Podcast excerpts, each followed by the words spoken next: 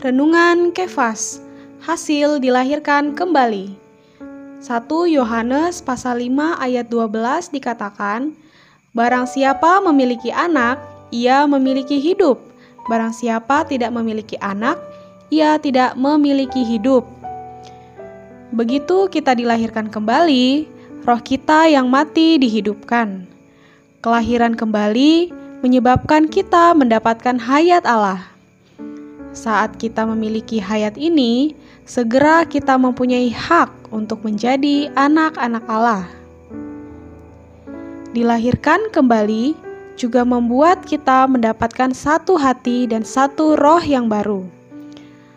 Hati yang baru membuat kita mempunyai kecenderungan yang baru terhadap perkara rohani, sedangkan roh yang baru membuat kita mempunyai persekutuan roh yang baru mampu mengerti dan melakukan perkara rohani. Selain itu, dilahirkan kembali membuat kita mempunyai pengharapan yang hidup, bisa mendapatkan warisan surgawi. Warisan surgawi bersifat surgawi, tidak dapat binasa, tidak dapat cemar, dan tidak dapat layu.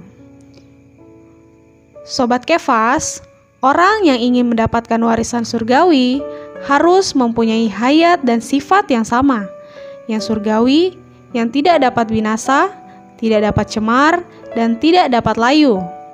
Hayat surgawi ini hari ini memimpin kita di bumi menempuh hidup surgawi agar kelak kita mewarisi warisan surgawi.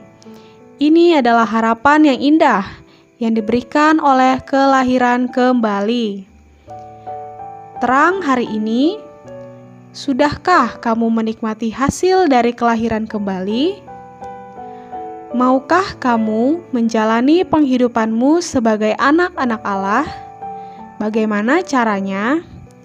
Mari kita berdoa bagi setiap sobat kefas agar memiliki penghidupan yang terus datang kepada Tuhan, supaya hari demi hari memiliki pengharapan yang hidup. Puji Tuhan. Tuhan Yesus memberkati.